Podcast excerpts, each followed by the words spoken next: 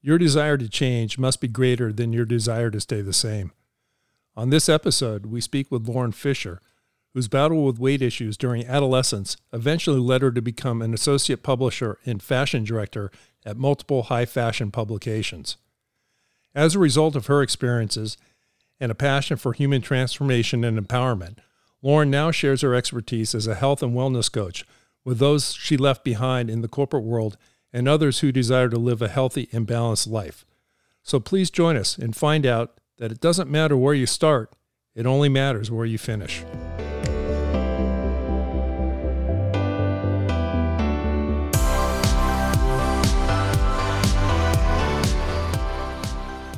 There are two basic motivating forces fear and love. When we're afraid, we pull back from life. When we're in love, we open up to all that life has to offer with passion, excitement, and acceptance.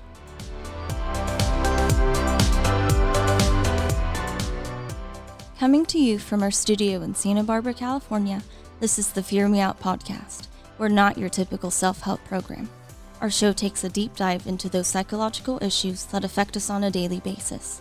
We hope to shift your perspective and have you experiencing emotions differently. Now, here are your hosts, Kim Foskey and Dr. Dana Saperstein. Lauren Fisher, welcome to the Fear Me Out podcast. Thanks for being here and making the drive up from Los Angeles today. Thanks for having me. Um, what advice would you give your 15 year old self? I would tell her that she is loved exactly as is.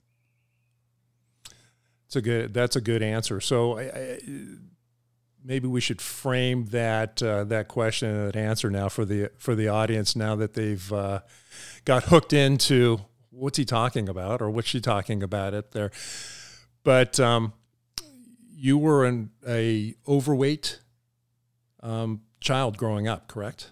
I was starting at around eight, um, and at 15, I was about 180 pounds. And again, I don't want to put words into your mouth, but um, so describe being a 15 year old at 180 pounds. I'm sure people can assume what that's like and, and how people perceive you at that age. And, but well, so I guess I'll I'll put it in perspective. So back in the '70s, there weren't a lot of overweight people, right? Um, and I started to gain weight at around eight or nine. I was I went away to sleepaway camp, and I came back and just I guess I was medicating with food, but I didn't necessarily know that. Um, but I started to become overweight. I'm not so sure that I noticed that, but the people in my family did. Um, and it was just, it became really clear that that wasn't okay. So I just remember around probably like 10 or 11, there was clearly like delineated in the kitchen like two sets of food. My brother was thin and small and could eat whatever he wanted. And I was the overweight kid who couldn't. So there was sort of my food and his food. So I guess at that point, it just became clear that I didn't really fit in, you know? Who was the weight enforcer in your family? I mean, I guess, you know, I think, I think it was hardest for my mom, your honestly. Mom. Yeah. Because my mom was always really thin. So, you know, I think, I'm sure for her, it was hard to watch her daughter be overweight.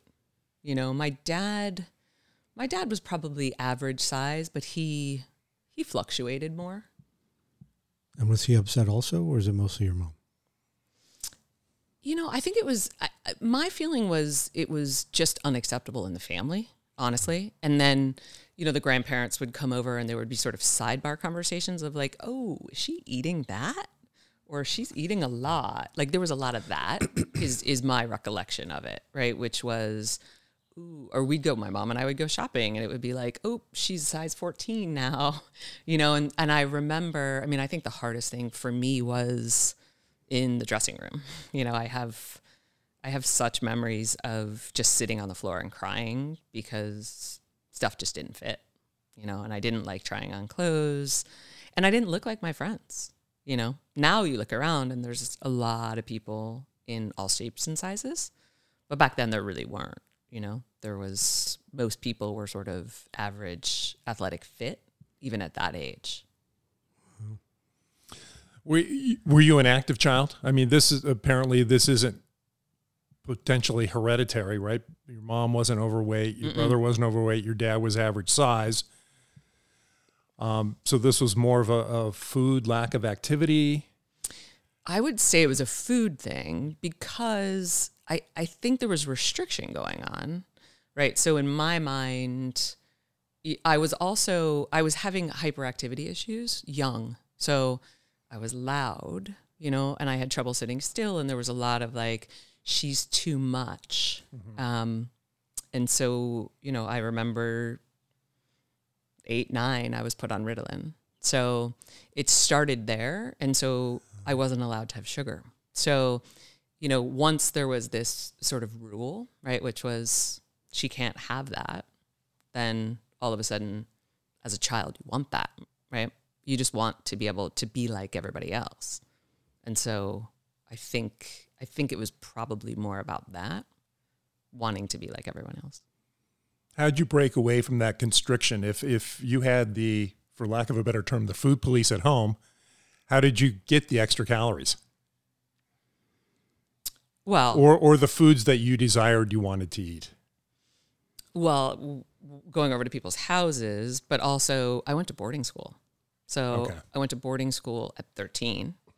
So it was at that point when I started to realize that just because I could eat anything I wanted whenever I wanted to eat it, that that wasn't necessarily what I wanted to do. I think when I went, when I went away to school, I had a little bit more perspective and I was able to sort of look at myself and be like, okay, now I have to actually learn how to look the way I want to look. Because I never really, to me, I wasn't really taught how to fuel and nourish my body. I don't think anyone was. But like really mm-hmm. understanding that like our bodies don't know how to digest processed food. I mean, I had a stomach ache a lot. And I didn't know that that wasn't normal because it really wasn't stuff that was talked about at home. You know, like, how's your digestion? How do you feel? Right? Like, I didn't know. So, you know, starting to, when I was away at school, what I did was I just was able to deal with portions. So I would eat half of everything. And so that was, I was literally like half a Snickers bar, half of, you know, this chicken, half of this rice. And so that's how I controlled it in the beginning. Does that answer the question? It, it, does. Um, so you went to boarding school from 13 through the rest of the, the formal years of education at that point. Um, w- when did you said you started having more body image issues when you were around 15? And when you were saying you were in the dressing room, stuff didn't fit, you were on the floor crying. I would say at 15, I was at my highest weight. So that's when I was 180 pounds. I mean, I probably didn't look at myself naked from the time I was 10. Like there was no interest in my body at all. Period. F- By from you. Yeah. I mean as a as a woman, it's sort of like you're born, you know, and then someone's like this is your body and don't touch it. There's not like a lot of for me anyway, there wasn't a lot of sort of what is this? Like I just I was I think I just associated from it, honestly. Do you remember how much shame that you felt? Sorry, say again. Shame? How much shame that you felt? I mean, I can call it shame now. Yeah. But at, at the time, it felt more like embarrassment, mm-hmm. right? Like it just felt like I was different from everybody else, you know? And so, you know, I didn't, I don't know, I don't know, I didn't understand it. There was nobody to talk to about it, honestly. It was like a very sort of dark place for me. Even though it occupied pretty much most of your waking moments, or no? It's hard to remember if it occupied. I mean, th- what occupied a lot of my time is I wish I looked different, Oh, okay. right? So if I maybe I would if I lost weight, I would have a boyfriend. If I lost weight, I would have more friends. If I lost weight, I would have more fun. If I lost weight, I'd look cute in a bikini. If I right, there was there was a lot of when that happens, all of these other things will happen. There was no part of me that understood that there was something else really cool happening inside of me. I just wanted to be different. Did you have any other physical or mental manifestations at all while you were going through this and this realization in terms of either depression? You talked about the constant stomach ache of eating processed food all the time, but I'm interested if there was anxiety, depression, or anything that that also augmented part of this. Honestly, I don't think so. I think what really happened was that I was in this process of developing the other parts of myself, right? Because I wasn't the cutest person in the room and I wasn't the most athletic person in the room and I wasn't the smartest. But what I could start to be was thoughtful, I think. I thought, you know, I, I started to be funny. I started to, I think, be interested in people. I mean, I've been an extrovert my whole life. So just liking by extrovert, I mean that I refueled my energy around people. So boarding school was a good place for me. I learned community. I learned, you know, if I think about probably what was most important for me that I still say a lot now is we're not meant to do this life alone. I felt very alone in my childhood because I didn't have anyone around me saying, like, we get that that's hard you know but when you were in community and boarding school you're around people.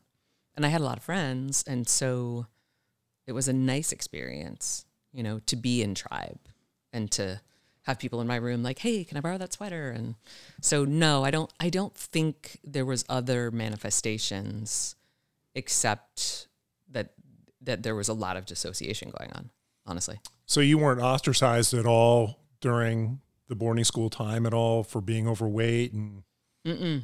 I really wasn't. No. I mean, for me, it was it was just challenging. But I had I mean, no, I had a lot of friends that are still my closest friends to this day. It's actually fairly unusual. Most of the time, if you're different than the children around you, they come after you big time. Well, I was 180. I wasn't for a hundred pounds. You know what yeah. I mean? So I, yeah. I don't know. You know what I mean? I think, and also at boarding school was different because you really like spent more time getting to know people, right? Okay. Like you were in like deep in community. Was it a co-ed or, yeah, or, yeah, it was co-ed. Mm-hmm. Was it your choice to go? Yes, my parents were getting divorced, and I, I honestly think it was hard for me to be at home. Mm. I really do. So, you know, at that point, it seemed it seemed like the right decision. And I'm and I'm actually glad to this day that I went there because I learned a lot about socialization. I really did. So what was the breaking point for you? When when did you have the the kind of turnabout and in in terms of body image and and losing weight and becoming more healthy? I mean, I think so. That was probably junior year in high school when I started to sort of think, like, wait a minute. Even though I had been, so I had been on a million diets. I had been, you know, to the diet center and Weight Watchers and Jenny Craig and and they all work, right? But the problem is, you go back to eating the way you were eating before, and right. So I didn't know how to eat. And I was aware of that. And I think I wanted to lose weight in high school. And it was probably before college, I were, think. Were the diet, those diet um, programs, were those your choice or from your parents or a mutual decision? No, it's funny. My mom and I still talk about this to this day. I don't think they were my choice mm. at all. Um, I, I remember being taken to the diet center and I remember being given food that really tasted like cardboard and thinking like this is a bad idea. I mean it was there was a lot of to me it was diet food or regular food. Like mm-hmm. diet food tasted like car- cardboard and styrofoam and regular food tasted great. That was it. Like I only knew that. So, I mean there's listen, there was a lot of experimenting with diets over the years but the breaking point in high school was maybe this is up to me. Like maybe I can actually take responsibility for how I look and feel. And I've had a lot of those probably sort of, I, I think I've hit my knees probably many times in my life about taking responsibility for my own life and my own happiness. But I think that was the first one, probably. Uh, that's pretty advanced for that age to actually take responsibility for what's happening to you. Yeah, I just took responsibility for my weight, though. That was it. It's okay. I was going to say that's a lot of that's a, just that's to be clear, like I wasn't taking responsibility for everything. I'm glad you. Clar- I'm glad you clarified. Oh yeah, for sure. No, no, no. There was still a lot of like anger. Yeah, there. I wasn't. I wasn't evolved at all at 15. Do you think that some of the purpose that food served, uh, you, you just mentioned your parents were getting a divorce, was a way of comforting yourself in the con in the was there a lot of conflict at home before that period of time before they separated? Yes, and for sure, food was medication. Absolutely. Um, yeah, I mean, I didn't. I didn't feel so. You know, when you grow up heavy, you, as far as I was concerned, if I lost weight, I got love, and if I gained weight, they took it away. So, to me, I was learning conditional love really early because I didn't feel accepted by my family of origin at all. You know, my brother was allowed to make fun of me for being fat. I mean, he would say like he would call me a cow, he would moo and he was you know, that that's what happened. You know, and I don't remember him getting in trouble or that being, you know, a problem. So for sure I was using food as medication. I wasn't aware of it back then, but yeah, absolutely. I mean, I wasn't using food as fuel the way that, you know, I teach my clients now. For sure that was not the model. Yeah. So you took you took personal responsibility for for your weight issue. Um, what transpired after that? Did, did you uh, did you immediately start losing weight? Mhm. Body image positive? Oh God, no. No. Oh no. Let's not get carried away, huh? Yeah, let's not. Yeah. No, I mean, that I always tell people, and I feel like that's a journey, not a destination. Like, there is no like, ta da, right? There's, there's a road, right, of starting to be an acceptance for who we are and what we're doing. I mean, I think, no, I mean, it was responsibility for sure, body positivity. No, definitely not. Definitely not. There was no time where I was looking in the mirror and like, you're killing it. I don't I don't think that I understood compassion or self-compassion back then. I didn't I don't even know if I was proud of myself except for the fact that I sort of kept going because when you learn that when you lose weight you get love and when you gain weight you lose love, you do the same thing to yourself, right? So what's happening at the same time is that I'm praising myself for losing weight and beating the crap out of myself when I gain weight, right? So what's also happening up here, and I'm not aware of that dialogue at that age at all, you know, but the dialogue is is mean, right? Because that's what I learned, you know. Did you have a boyfriend in uh, boarding school? Yes. And Do you want a yes or no answer? Do you want like no, I was gonna Did you use I was gonna food? give you a follow up question to that Okay, as go. well. So yes was perfect. yes? Um, non conditional love or conditional love from him as well. I mean, it's so because hard. we usually fall back into the familiar pattern, right? Because you're used to what your parents are either giving or withholding.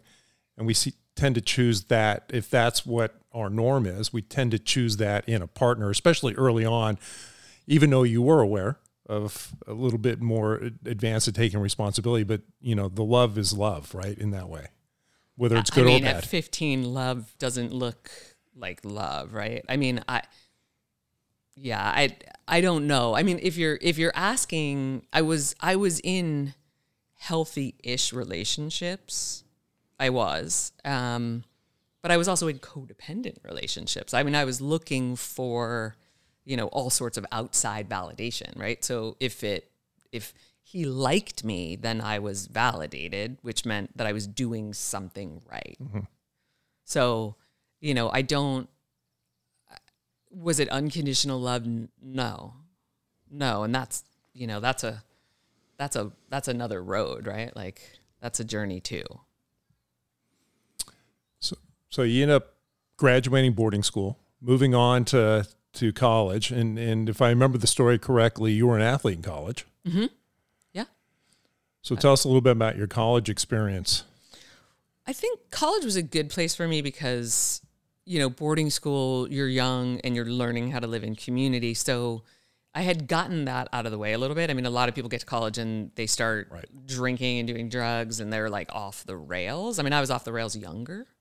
So by the time I got to college, I think I was, you know, I was more specifically trying to figure out what I was doing in the world. Yeah, I mean, I started rowing crew, which was helpful just to be probably more in my body. So I think because as I said to you like I I sort of exited my body really young. And so I think that was one of the first times where I was able to come back to the body and I think sport is also one of those places where you learn probably exercise as stress relief. And so that was also new to me. And I started to realize, even though I don't think I could have verbalized it then, I started to realize probably how powerful the mind is, right? In terms of being able to get through things, right? Whether it was like running long distances or waking up and it was, you know, 30 below and we had to run to the boathouse and get in the boat, you know, stuff I couldn't do in LA now. Um, one of the things I've noticed um, in my clinical practice with people that have struggled with food is that um, there's a lot of trauma in their background, but it doesn't sound like that's the case necessarily for you in a traditional sense. In that um, a lot of people that I've worked with have had sexual trauma, as an example. So they realize that they gained weight in order, because in our culture, if you have a lot of weight, people don't look at you with sexual interest, generally speaking. So it feels safe. And I, I- know that this is not something that people recognize always consciously, but when they start to lose weight, you would think you would feel better. But usually what people describe to me is they start to feel really anxious because people are starting to direct sexual energy toward them. And I've noticed that that's one of the main reasons why diets fail is not because there's anything wrong with the diet, but because when you start to get to the place where you start feeling at least more comfortable with yourself, other people start to look at you with desire. And if you have sexual trauma in your background, it's something you want to get rid of as quickly as possible because it makes you feel so uncomfortable. And then you have to, you know, deal with the predatory sort of feelings that go along with being looked at as a sexual object. That doesn't sound like that was part of your situation. Is that correct? Not at all. Not at all. I mean, I understand what you're saying, right? Overweight is overlooked, Right. right? Um, so no, def- definitely not my situation, but I think I, I don't yeah I don't I don't know how to answer it. I mean no that that was not that was not my situation. I definitely had a difficult relationship with food. Okay. That's the easiest way to I remember once before my wife and I got married, we went to the South Pacific and uh, we went to Fiji and Samoa and Tonga, and their notions of beauty are so different than what we have here in the United States. And we were in a restaurant one morning having breakfast. My wife got up to use the restroom, and the waiter came up to me and he said, "Is your wife dying?" And I said, "No, she's actually really healthy. Everything's fine. Do you not feed her?"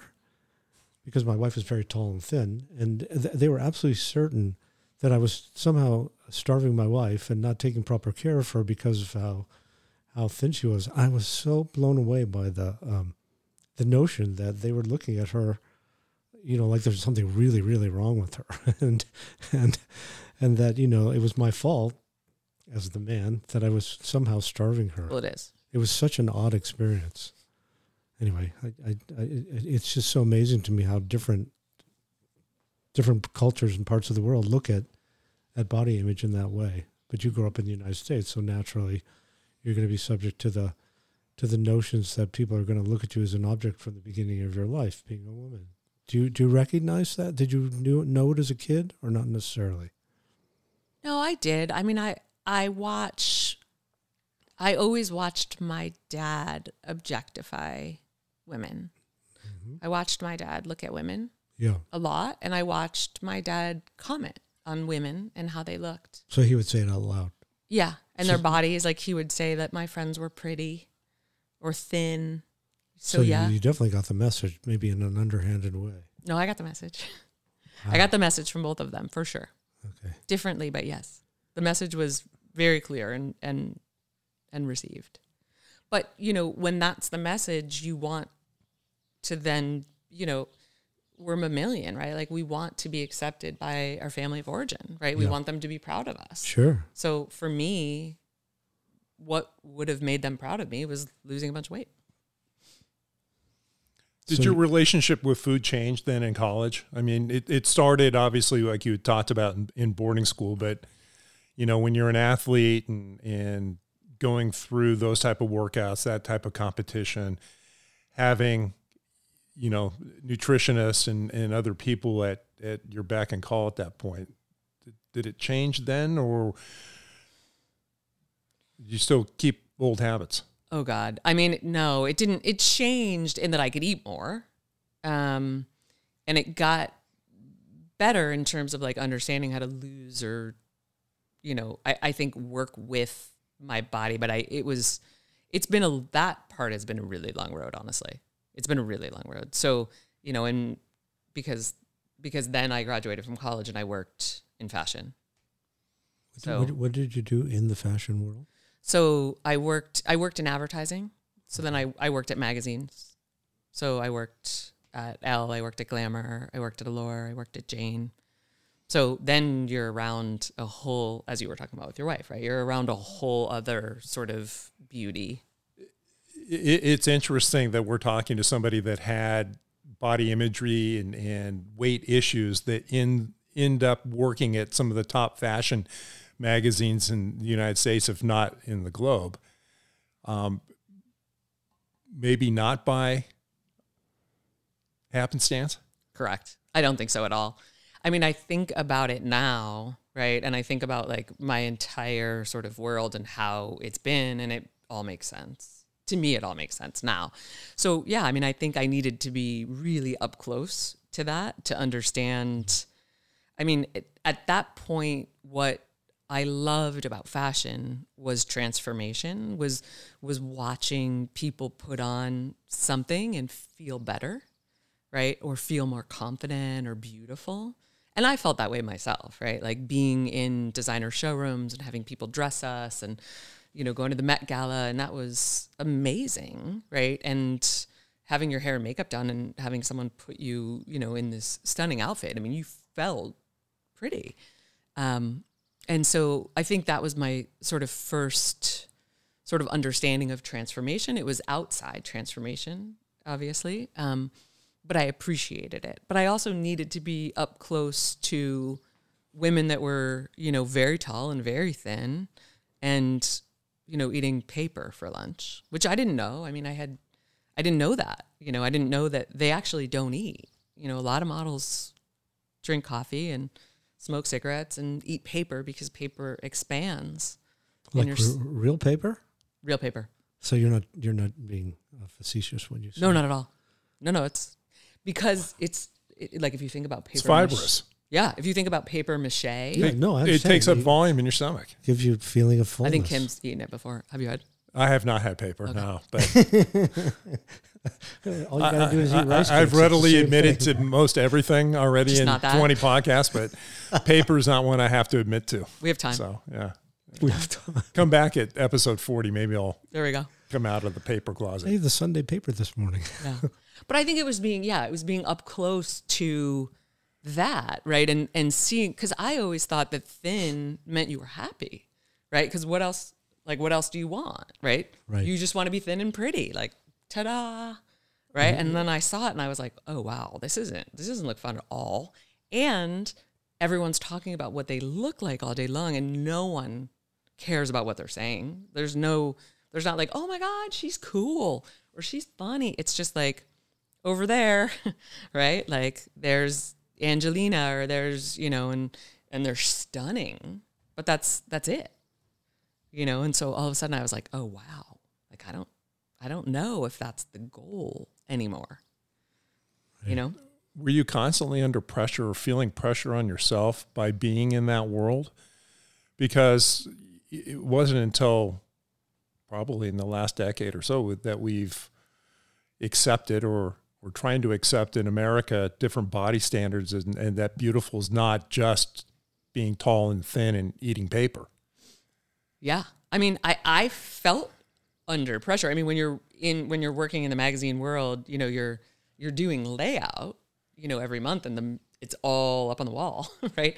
And so you're seeing it. And so yeah, I mean it's it's sort of I, I think you're feeling it, right? You're thinking this is this is the standard of beauty for sure. I felt pressure. Did you continue to tie your validity and credibility to how you look? Yes. I wish I could say that I didn't then, but I did. Absolutely. Because I think again if we go back to our family of origin, I think we're still we're still trying to get those people to like us. To yeah. Love us. And be proud of us, right? Like I know I'm still the 6-year-old on the diving board sometimes, right? The look mom, look mom, like I see it now. Right? So I'm sure back then I didn't have you know the wisdom and knowledge I have now, but yeah. I mean, I know I know especially because my parents were divorced. My dad was living in Manhattan. He was you know, a young TV producer and he was dating really attractive younger women, right? So in order to in order to have him It's almost like a competition, right? You're I, competing. Maybe. I mean, I didn't I didn't see that. What I what I saw was I wanted I wanted him to find me attractive. Right? Because the opposite was true when I was younger, right? because I didn't I didn't feel like people were saying you look beautiful as is. So did the did the magazine role in, in fashion kind of lead to where you are today? In, in, terms of the the passion and career that you've taken on and and, and evolved the the transformation process for other people? I think so, yes. Yes. I mean, I my last job in magazines in New York was Shape magazine, the exercise magazine. So I was running advertising and marketing for Shape, and we were selling it. I was under contract. I was also in the process of getting divorced. So that's when I, I mean, and I was probably the most unhappy I've ever been at that point. So that's when, yes, everything changed and, uh, and unhappy just because of the relationship or unhappy just with yourself personally, the relationship and everything that was going on in life? Yeah. All all so all of it. I think the truth is I probably did all the things that I thought I was supposed to do. I was for sure shot out of a cannon, got the job I was supposed to get, you know. I, I mean, I can only speak for myself. I'm sure a lot of people feel this way, which is, you know, everyone's kind of like, when are you getting married? When are you getting married? How is this the guy? Is that the guy? Oh, are you guys getting married? And then are you going to have kids? Do you want to have kids? There's a lot of that that's happening. Um, so, you know, I got married, I think I was 40, like, and so when my marriage ended, I was, I, I really, at, at that point had to take stock in, okay, like if none of this is working, this was, you know, another sort of pivotal point, which was, okay, it's it's your responsibility. If you want to be happy, then you need to figure out what that looks like and you need to make it, create it. Yeah, you and I had had that discussion prior about how we have this kind of life that we've curated in our head whether that's fantasy or whatever, but we have this grand thing. And like you said, that you've had a lot of things that that happened for you in a very positive way had a great career and, and so on and so forth. But what happens when that that fantasy doesn't become reality anymore? And then the, the world kind of crumbles and then it's like, you know, who do you point fingers at other than yourself? Mm-hmm. Right. And I think we do, I think a lot of us, if not most of us, do have this kind of curated thing in our head. And we're so disappointed when that doesn't happen. Yeah. Yeah. And and I don't think a lot of people or like you take that personal responsibility because it's just so much easier to project upon somebody else or something else that was the reason, the cause, and the effect of what has happened to you. So, Which- how did you come forward from that um, that difficult time in your life? How did how, I mean? Did, what did you do to change the way you were feeling? And because you have a different career now, you have a whole different life than you did Yeah. at that Yeah, time. you're a Californian now. Congratulations. Thank you. yeah. Thank you. Uh, So I know just kinda- smoke's coming out of your ears now, but, but by me saying that, but No, I, lo- I mean, come on. I live here. I love it. I love it. I really do. You know, I think so much of it was about, you know, what is it for me? What is it you want for your one most magical life? You know, and living in New York City, it's it's a really hard place to live. It's it is, you know, it's small space. You go from your apartment box to your elevator box to the subway box to your office box. You have to work a lot, you know, to be to a, to be able to afford that life. Then you leave on the weekends, right? And there's there was a lot I think wrapped up in wanting to be successful in New York, but I think you do get to that point where you're like, is this it? Like what is happening? Right? And also it doesn't feel good, right? Back to that same conversation, which is like if it doesn't feel good, what does? You know, for me, nature has always been really healing. The beach is really healing. You know, the sun, vitamin D feels really good to me just being outside. And I didn't I wasn't able to do that in New York. So, So, uh, was there any formal transformation that took place, or was it just a gradual? Um, so you're asking sort of what happened yeah, I mean, you, you said you were at the lowest point in your life. I'm just wondering how you got from that low place to the changes that you've, you know, that you instituted for yourself. Well, the first thing I did was move 3,000 miles away. Oh, okay. So that was a big part of the tra- uh, Yeah. So the first thing was move 3,000 miles away and then be like, yeah, wherever you go, there you are. Right. So I was still, I think I was still dealing with a lot of my own stuff. I had, at that point, I had my nutrition certifications. So I knew I was going to do something else, but I also still had a lot of healing to do. So, you know, in there was ayahuasca, Burning Man, India. There was a there was a lot of seeking, and there still had. I mean, there's still a lot of seeking for sure. Um, but I think in terms of starting to take responsibility, turning inwards, and figuring out who I want to be and how I want to feel, it started there. I mean, moving to Los Angeles was a big part of kind of being ready to again take responsibility for my life and figure out what I wanted. You know, what what was my legacy? I think that was you know, I think the first we talked about this, the first part of my life was really money and power. You know, and then I I kind of was like eh, that doesn't that doesn't feel right. You know, and so it really it started for me it started to become about liking who I was being. You know, and liking who I was being more, you know. So, how did that transition into becoming a professional person that helps people? Um, well, so I, I mean, I did come out to LA and I was still in school. So I was getting a degree in holistic health and healing. And I had another job. I was running revenue for a company in San Francisco. Um, and I just, it was, it was not great. That experience was not great. And I was kind of like, okay, I need, I need to do it. I need to start my own business. And I had, at that point, I had a pretty good idea of what it would look like to be a health coach Oh, okay. that helped people with their relationship with food, their relationship with the body and exercise, and their relationship with the mind and meditation. So I was I understood the power of the mind. I think, you know, in the in the very beginning, I had this sort of idea for it was a it was a 12 week program that was, you know, it was really around around mindfulness. And how much did your intuition sort of play a part in all of this development?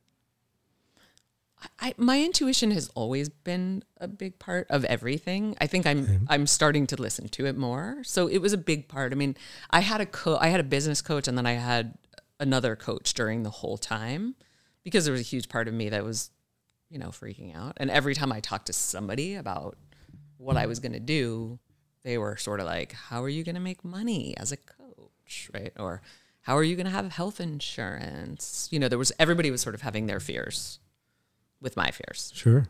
So I I mean, I had to keep sort of pushing that away, the fear part, you know, understanding and I think at that point I did my intuition was better and I understood that everybody was having their experience with my experience. Right. And that's kind of how we are as humans, right? I have my experience and then you have your experience of whatever that is, mm-hmm. Right. And I remember when I was planning my wedding and everybody was weighing in on you should on- you should have a sit down dinner and I was like, "Well, I want appetizers." Mm-hmm. And then they would be like, "Well, you can't do that because then blah blah blah, people won't pay, people won't give you money." And so it was a strange experience and then I realized like everybody was having their wedding at my wedding, right? and and and the same, right? Whenever we have relationship issues, everybody is giving us relationship advice from their relationship experience because we can really only give advice based on our own experience, mm-hmm. right? So at that point, I started to realize that I think it was better for me to slow down and listen to my inner voice, even if it wasn't loud, Okay. right? And to help people slow down and listen to their inner voice because I don't know what people should eat and how they should exercise and how they should live their lives, but they do Right. if they listen. So you teach them how to listen. I do, hopefully. Yeah. I mean, I, I help them, I help people turn inwards. Yes. Yeah. So how'd you get there yourself? We, we kind of glossed over that that whole transformation piece from from Lauren herself. You mean, how did I get to be an expert? No, well, you know how I, I think how'd you get to that point of clarity? We've we, we've talked about this on the podcast before, so we've had other people talk about their own transformation process and, and kind of doing that conscious introspection. I know you've mentioned ayahuasca and, and other things that are that I think probably a lot of people that are listening un, either know the term or, or or understand it or have done it, but conscious introspection is not something that you do over a weekend No. right? And you chose to move across the country. Uh, I'm assuming you probably had some friends in Los Angeles And family. and, and family in, in Los Angeles, and, and it wasn't closing your eyes and your finger fell on Santa Monica. But, uh, um, but can you talk a little bit more about your own personal transformation process to, to where you, and I don't want to assume, but it sounded like from your answers that you did achieve this clarity at some point that, okay, this is I know what I need to be doing and I know who I need to be working with at this point and I know what's going to make me happy or at least fulfilled. Yes. Um, I think meditation has been a huge part of that. So, starting to listen to the mind, starting to realize that like the mind is really just a bad neighborhood that we don't really want to go in at night by ourselves, right? Like, it's it's starting. For me, it was getting clear on that can be changed. That program that is set, you know, and runs you know, can be reined in, right? That the mind makes a way better servant than a master. And that for years I was just sort of listening to kind of what it was saying, which is like, you should get married because you're going to be alone, or you should take this job because you're never going to have money, or you should, you know, be afraid to move because you'll never make any friends, or you're too old to quit your job and start over. And sort of saying, like, you know, not to quote Wayne Gretzky, but we miss 100% of the shots we don't take, right? And at that point, I was kind of like, you know what? I think that it is really important to try this. And I, I understood enough about, you know, I hesitate to say clarity because it's it really is a journey and and I don't need to be that far ahead of my clients to guide them on their journey, You, but you had clarity at the time though. for sure. Yeah. Yeah, clarity on being a different kind of health coach, I think, in that, you know, it would really be around mindfulness, right? Helping people. I'm I'm never going to tell people that a salad tastes better than pizza because it doesn't, right? Like that isn't the way to go, you know. And the truth is that you know we were created to crave foods that are high in sugar, salt, and fat because early man ate every five days. So he needed the food that had the highest amount of calories to sustain his energy, right? We eat every five minutes now, but that doesn't mean that we don't crave the pizza, right? And so what I do is help people understand that our bodies don't know how to digest processed food and now dairy because of how our cows are being farmed. And so you know, it's helping them realize that when they eat real food, they feel better, right? And so it is this layer of mindfulness around what makes us feel better so that we can be healthy and then happy and then whole, right? It's it is a, a combination of that, right? So really teaching people how to nourish and fuel their bodies first. And so I had to do that, right? I had to start to understand my body and how it worked right to to have that clarity i had to really learn how to work with my mind and also i started to use exercise as stress relief it was a that was a big part for me I want to go back to something Dana had said a little bit earlier about your intuition because you, had also said that when you were talking about your wedding, you were talking about other events in your life about this doesn't sit right with me. This is not who I am, right? And while you were talking about how you know, we don't want to go into the dark side of our mind. You know, it's a scary place, right?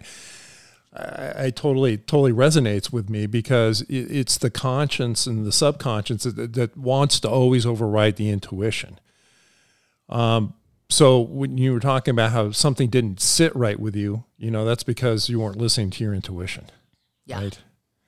So how does intuition play a role in the coaching that you do with your clients and getting them to kind of understand their mind's going to go to a certain place, but your body and your inner gut's going to be your best navigator.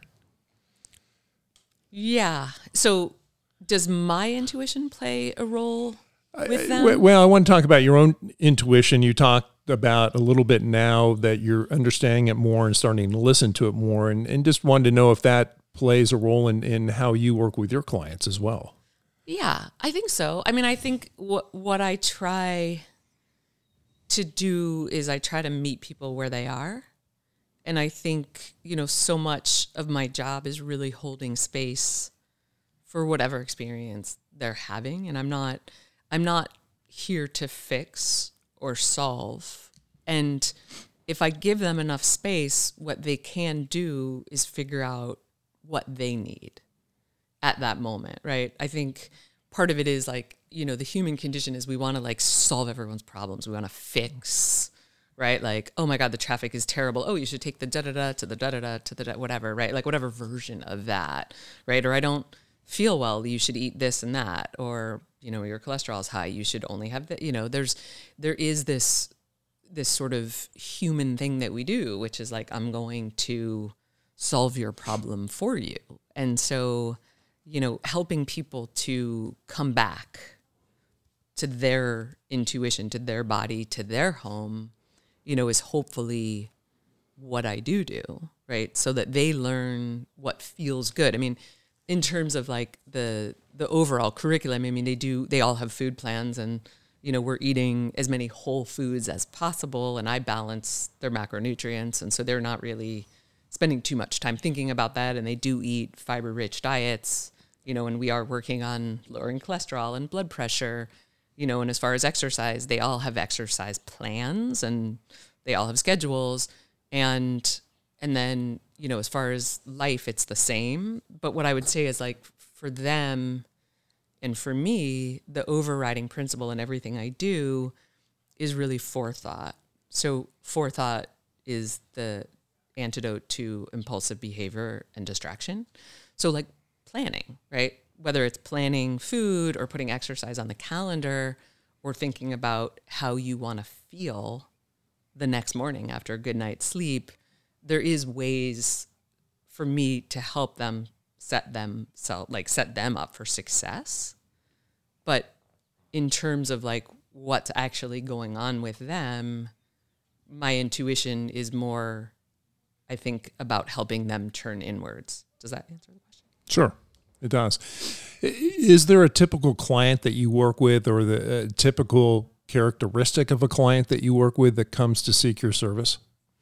Yeah, I mean, I would say most of them are really busy corporate. Prof- I mean, I came out of corporate, so a lot of the people that I work with are people that are really busy, haven't necessarily had time to, you know, learn how to take care of themselves. A lot of the men are, you know, hard charging CEOs, CTOs, have a family, you know, and never really prioritized food.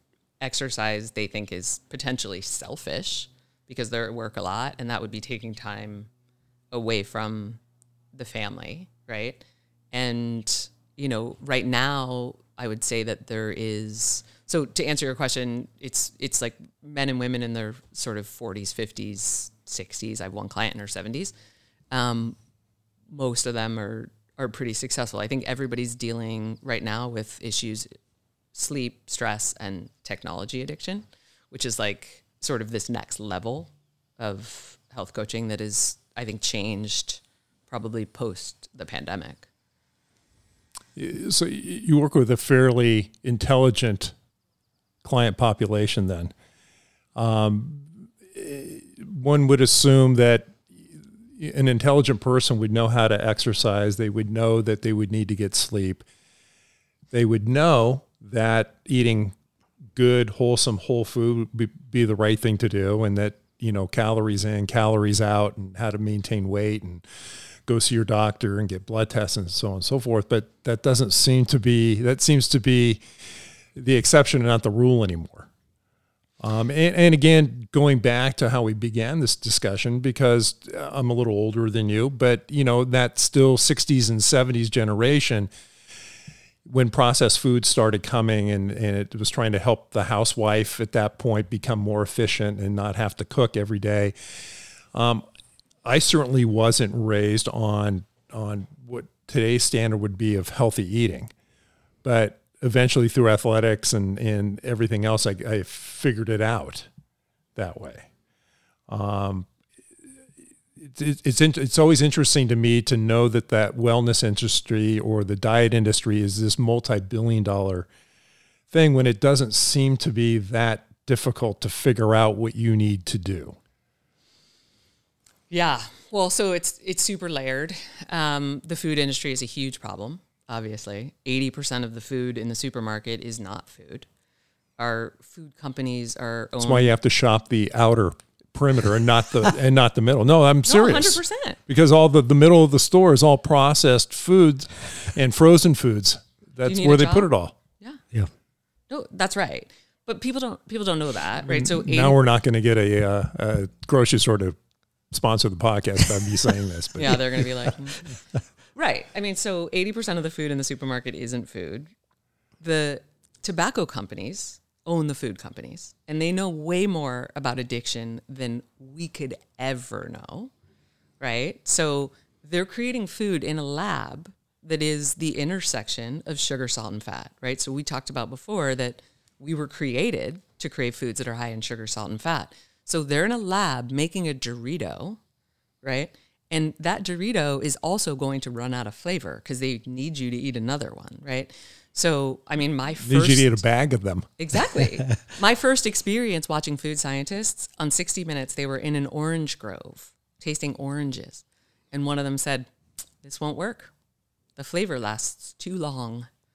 and I was like, That's it. Like, there's no way that we can possibly outsmart them, right? There's that. And then there's also that healthy food's more expensive, right? So there's a combination of a bunch of things in terms of education. It really, it, you know, I don't, I don't want to get too into the economic stuff, but there's, there's a lot of levels of education around food. I also tell people that it's very simple, but it's not easy, right? So, in other words, we're we don't have the same kind of time we had when all of us grew up. We have now because of the way that we do work. we have what is more like time confetti five minutes here, 10 minutes here, 20 minutes here, right? We don't, the kids don't come home after school anymore and just go out and play. They're on their devices, right? We're, we're literally comparing ourselves to 8 billion people at any given moment, right? So there's a lot, there's a lot layered in no, we didn't learn the importance of how to fuel and nourish our bodies. I don't think anyone learned, I didn't learn sleep at all. I mean, in my 20s, I definitely felt like I'll sleep when I'm dead for sure. Like there was no, there was no understand. I mean, I wear a sleep tracker. All my clients wear a sleep tracker. I can see what level of stress is existing in people's bodies.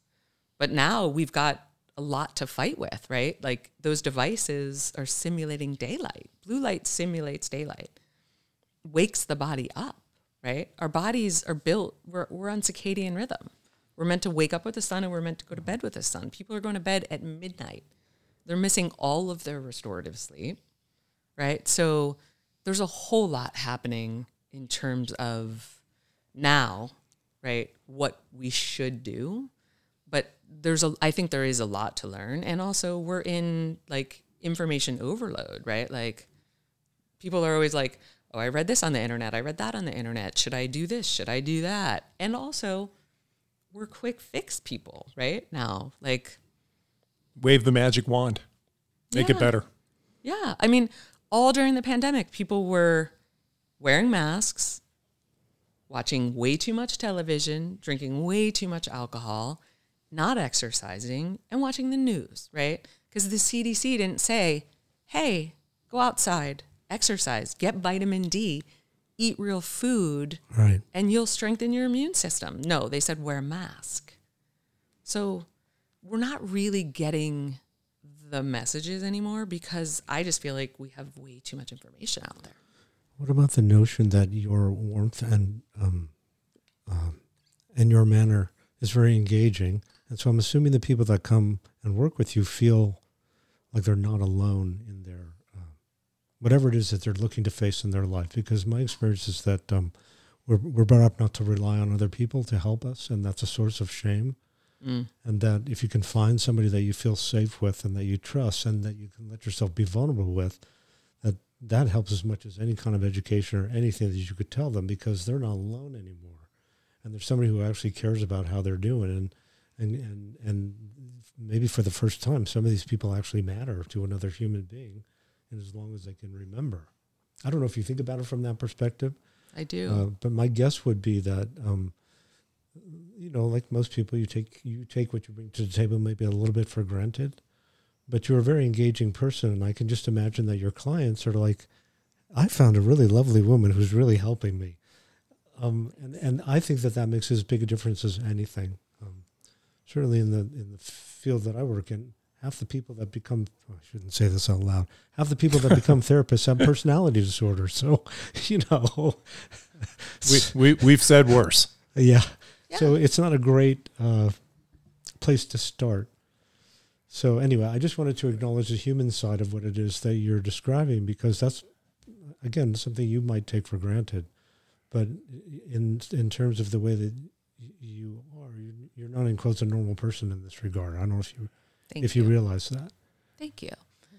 I mean, yeah, I think I, I think that we're not meant to do this life alone, right? And you know, going back to we're supposed to be in tribes, right? Uh-huh. We're supposed to learn from people everywhere, right? We're supposed to be around people of different ages. We're supposed to and you know, I I mean, I go back to the pandemic a lot. I'm sure you guys agree. It's like people were isolated and alone, right? Like that's not you know, that's not what we're supposed to be. We're not supposed to be ordering. I'm not. I'm not saying anything bad about Jeff Bezos, but we're not supposed to be spending all this time ordering stuff on our phones. Like we're supposed to be out in the world, uh-huh. helping each other get better. Like I really believe that, and so, you know, I think, yeah. I mean, f- thank you for saying that. For me, it is not a business. It is really about walking with people and mm-hmm. helping them feel less alone in their stories because the truth is we're all the same like everybody has this people always say to me like how did you know that and i'm like because we all think the same way. Like your fears are the same as his fears and her fears, and Uh-huh. right, like wondering if people like you. Like everybody feels that, Mm-hmm. right? Like nobody's sitting there thinking everybody in this room thinks I'm amazing, right? Like we all worry, right? And we're all those little kids sometimes Mm-hmm. who felt unseen and unheard, and we all want to be loved and we all want to love, right? And so what's I think what's made me the most sad about how we interact with technology is the fact that we're not as present with each other. Oh, it takes people away from each other big time. Yeah, like it, that's sad to me, you know, that we don't that we can't be really fully engaged mm-hmm. with each other, right? Because we're I mean, I have a I have a kSafe at my house. A what? It's called a kSafe and it's it's a phone safe and you oh, dial Oh, oh. the time okay. The best part about this thing is you dial the time and it doesn't open until the time's up and you oh. can't break it. Oh. Like I guess you can email the company or something. And my dad and and my stepmom are coming next weekend for Passover and I feel like when, with my family, they're everybody's always on their phone, like, up oh, important text, and I'm literally gonna put Put this, it in the safe. I'm gonna put the safe on the coffee table and just say, if everyone's cool with it, like phones in here for the next, you know, whatever, two hours while we like hang out as a family. It's gonna be funny It's a good way to get them not to come for Passover again. right? They'll never come over. But I, I feel like it's important, right? It's important, I think, for all of us to walk next to each other, right? Sure. And to recognize that like part of and I think this was the this was the thing for me that I think I figured out when I moved to Los Angeles finally was that life isn't hard because we're doing it wrong. Life is hard because we're doing it right. It's just I think our parents forgot to tell us that it was going to be hard, right? Like I don't know if I got that memo, right? Like I always thought like I'm not doing it right.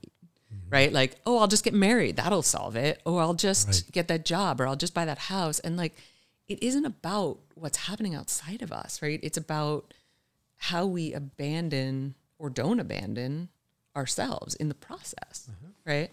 And so I think that that's you know where it really comes from. It's and now like everyone's house is giant, you know, and the fences are bigger, right? And we don't know our mm-hmm. neighbors anymore, and we don't help each other, you know.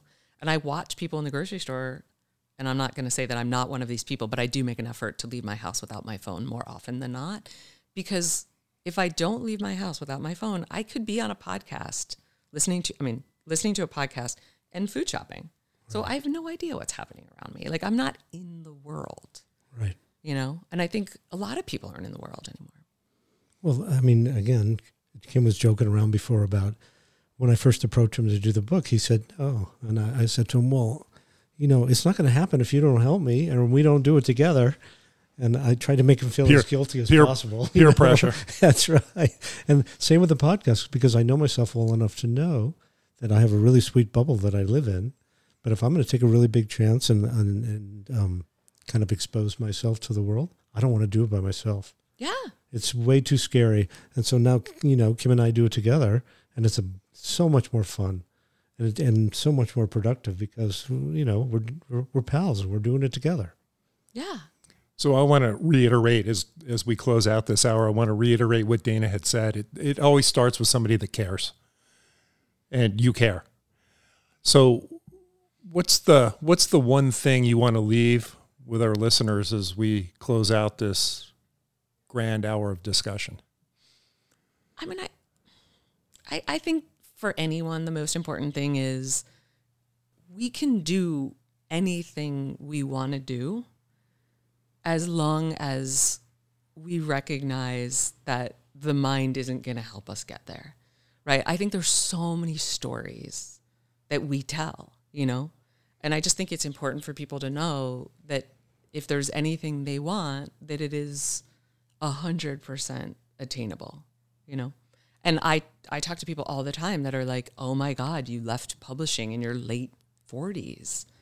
Like, yeah, you know? And I, and I came here with an 81 year old woman who has more energy than I do, you know? so, yeah, you can do anything you want to do. Where I I look at it is like we're chapter books, mm-hmm. right? And there's many more chapters to be written. So, you know, some are shorter, some are longer, some are sad, some are happy. Yeah. But, you know, we're ultimately a book and and you have some blank pages ahead of you. You figure out how you want to write them. Yeah. And I think I think the other thing that I would add is self-compassion, right? Like just saying like, wow, like I do this to myself sometimes like, wow, this is hard. You know, like, oh, I get it. Like this feels hard today. Like or you're tired. Like what do you need? You know, like the parenting ourselves part, which is again like what I do with my clients is like teaching people how to parent ourselves. You know, like I don't want to put myself to bed early either. Like I'd rather sit on my couch and like drink tequila and watch Netflix also. Like I really would, but at the end of the day, I'm going to feel like shit the next day if I do that, right? And so I think helping people understand that like we do all have to parent ourselves. Like there isn't some secret person that's going to do it, right? Like it is about really showing up for ourselves and figuring out how we want to feel because we do have one most magical life, right? And then my last thing is a healthy person wants a lot of things and a sick person wants one thing. You know? So how do we keep ourselves like how do we worry about health span versus lifespan? Because we're going to live a long time. So, Lauren, if people want to get in touch with you, how do they do that? Uh, it's Lauren Fisher Health Coaching. I'm a virtual health coach, so I coach people all over the country in every single time zone. Right now, I have clients in New York, Chicago, Dallas, Tennessee, San Francisco. Oh, I do have some in Los Angeles. Um, and you can find me on LinkedIn at Lauren Fisher. Great. Thank you. Thanks. We appreciate our listeners and are interested in your comments and suggestions. Feel free to email us at fearmeoutpodcast at gmail.com. If you are interested in becoming a sponsor for this podcast, please email us at fearmeoutpodcast at gmail.com. Thank you for listening. See you next time.